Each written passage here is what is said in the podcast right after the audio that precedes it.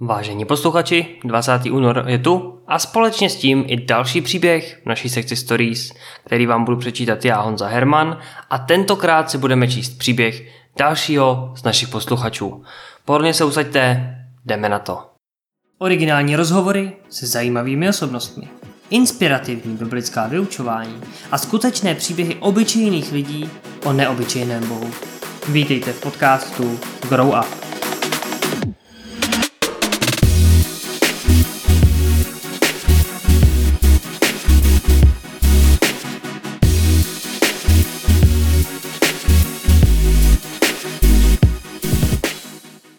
Dnešní příběh nám zaslal posluchač, který si nepřál, abychom sdíleli jeho jméno, takže budeme dnešnímu posluchači říkat třeba Lukáš.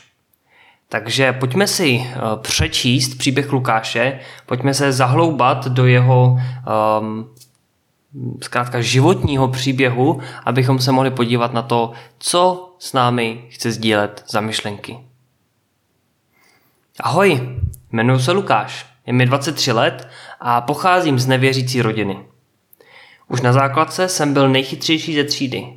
Stejně tomu pak bylo i na gymnáziu, kde jsem dokonce patřil mezi nejchytřejší studenty z celé školy. Gymnázium, na které jsem chodil, bylo katolické. A během osmi let mého studia jsem se setkal s mnohými křesťany. O jejich víru jsem se nijak zvlášť nezajímal, protože jsem na ní už měl svůj názor.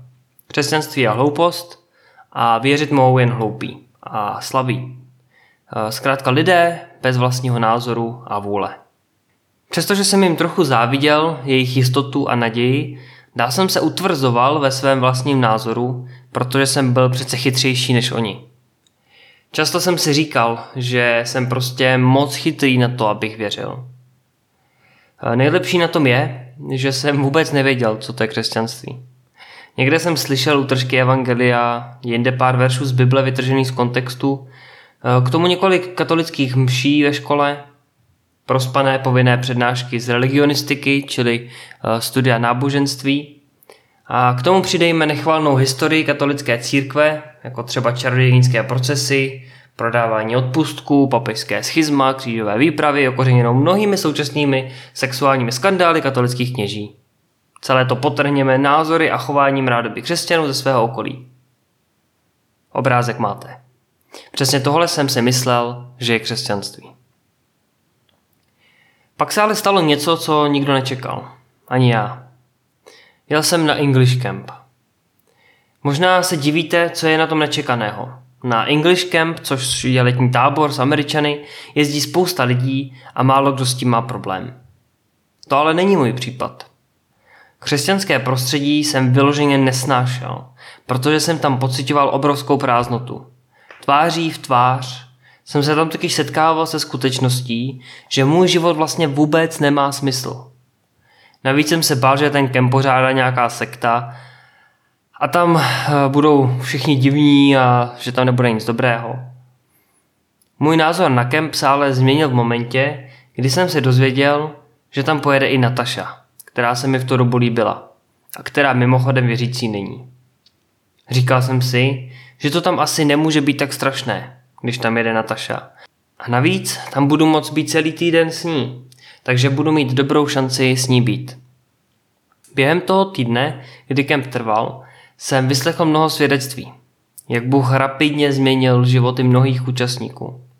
Vytáhl je z dětských traumat, z drogové a sexuální závislosti, z kriminální činnosti a opravdu naplnil jejich život.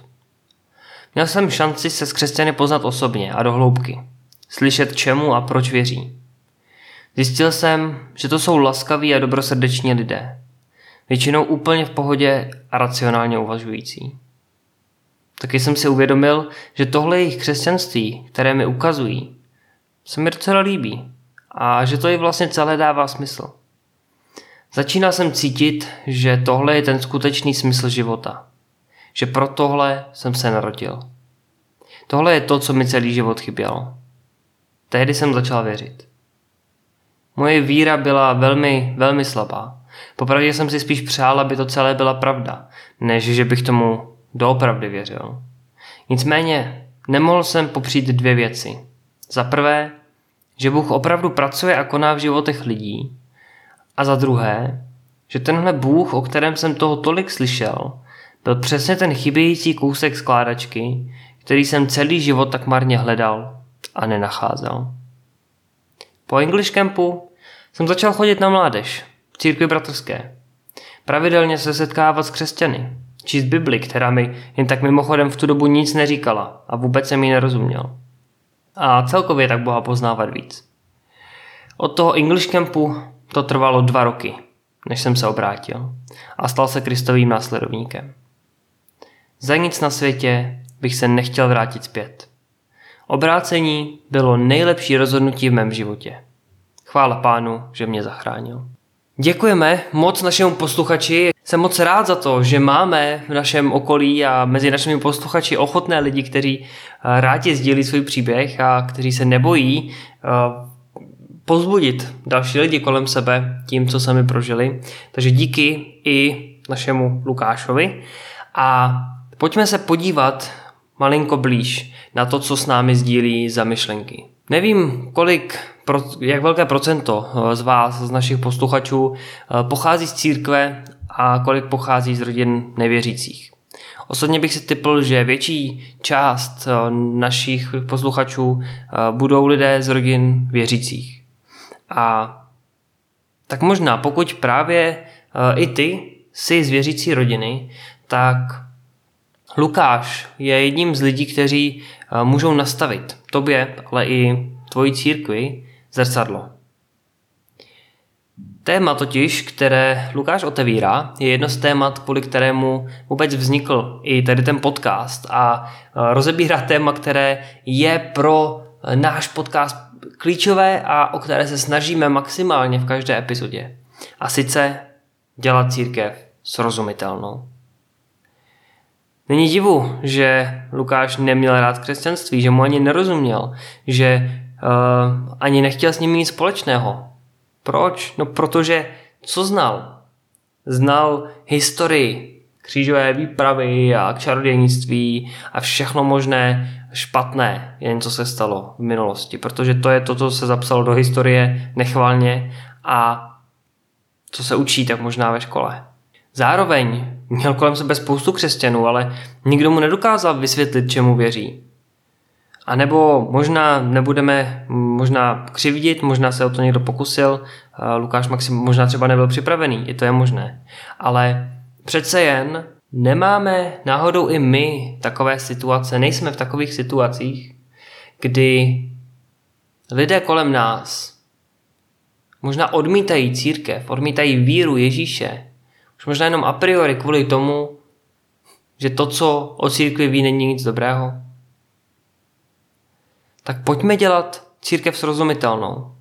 Lukáš je důkazem toho, že když se církev udělá srozumitelná, ať už je to v rámci English Campu, kde je příležitost víc se sdílet, víc mluvit o tom, o těch věcech, víc poznat ten život v církvi, ale pro nás to může být úplně cokoliv, tak Dělejme církev srozumitelnou.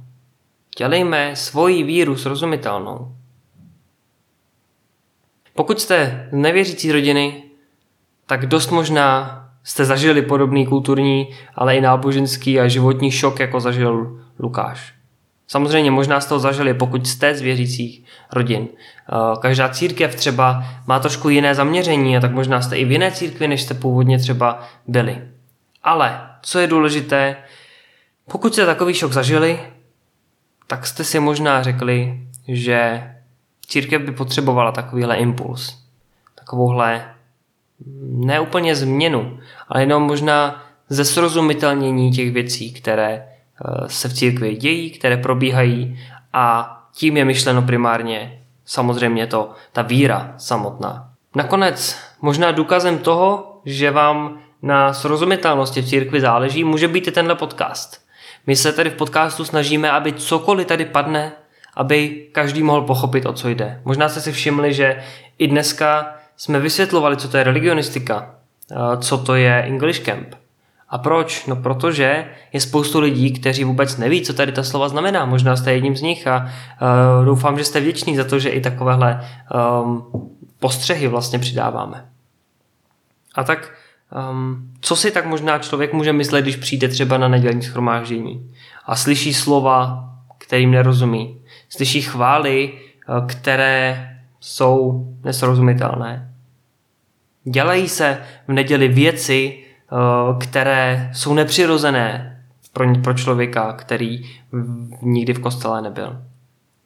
Tak pojďme se společně jako církev zamýšlet nad tím, jak být srozumitelní. Možná jste vedoucí v církvi, možná děláte spoustu aktivit, zkuste si zhodnotit, co z toho je srozumitelné a co není. A druhá věc, pokud možná nejste ve vedoucí pozici a říkáte si, že to nemáte jako vlivnit a možná to může být i pravda, tak vztáhněte tady to téma na svůj život. Přemýšlejte sami v sobě, vnitru, nad tím, jestli náhodou vaše víra, to, jak vy ji sdílíte, vaše příběhy, které s Bohem máte, jestli jsou srozumitelné, tak jak je říkáte druhým. Jak říká poštol Pavel, buďme připravení podat odpověď každému, kdo se zeptá na důvod naší naděje. To znamená, klidně si to připravme, klidně si to řekněme nahlas, ale nad každým slovem se zamysleme, jestli ten člověk si z něm udělá obrázek takový, jaký chceme, anebo možná ho ještě víc utvrdíme o tom, že křesťani jsou divný, eh, pán Bůh neexistuje a církev je zkažená ale to bychom si nepřáli. A věřím, že byste si to nepřáli ani vy. Nepřál si to ani Lukáš, věřím, že i on přináší uh, svůj příběh a své postřehy i v místě, kde sám je. A tak mu ještě jednou děkujeme, tohle je konec tohohle podcastu a uslyšíme se zase někdy příště. Děkujeme za dnešní poslech. Pokud se vám dnešní epizoda podcastu Grow Up líbila, budeme rádi, když zvážíte sledování našeho instagramového účtu Grow Up Tripolis, případně pokud doporučíte tuto epizodu některému z vašich známých. My se na vás budeme těšit u dalšího podcastu v pondělí anebo v pátek. Mějte se krásně a naslyšenou.